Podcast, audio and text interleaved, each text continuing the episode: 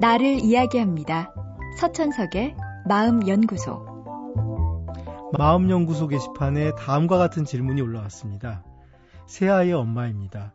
아이 친구 중에 내 아이보다 공부를 잘하거나 발달이 빠른 친구들을 보면 그 엄마 나보다 나은 사람이야 하는 생각에 괜히 나 자신이 작아 보이고 의기소침해져요. 저도 잘 키우려 노력하지만 질투와 시기가 납니다. 어떻게 해야 극복할 수 있을까요?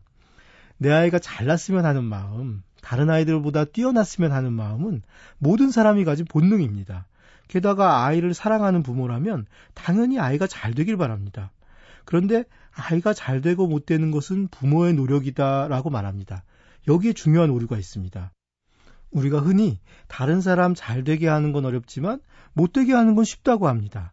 아이를 키우는 것도 마찬가지입니다. 아이를 함부로 대해서 망치는 건 쉽지만 부모의 노력으로 아이가 잘 되게 하는 건 어렵습니다. 왜냐하면 아이가 갖고 태어난 능력이 무척 중요하기 때문입니다. 시중에 내가 이렇게 잘 키워서 아이가 잘 자랐다는 책들이 많이 나와 있습니다. 여기서 잘 자랐다는 의미는 어느 대학을 갔다거나 하는 사회적으로 인정받는 성취가 기준이죠. 그런데 좀 심하게 말하자면 이런 책들은 좀 뻔뻔합니다.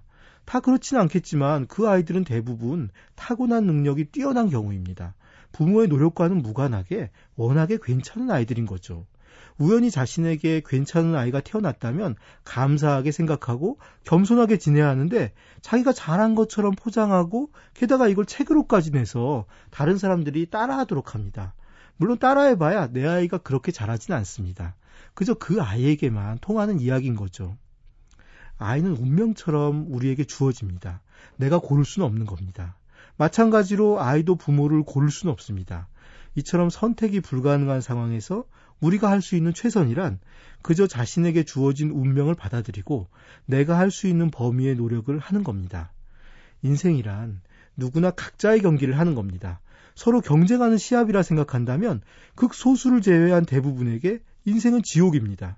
다른 누구도 아닌 나와 내 아이가 행복한 방법을 만들어내려고 노력할 때 인생이란 경기에서 승리자가 됩니다. 만약 승리의 메달을 주는 사람이 남이 될 경우 우리는 늘 불행할 수밖에 없습니다. 남의 시선, 남의 기준에 맞춰서 살아가야 하기 때문이죠. 잊지 마십시오. 그 메달은 내가 나에게 줘야 하는 메달입니다. 서천석의 마음연구소.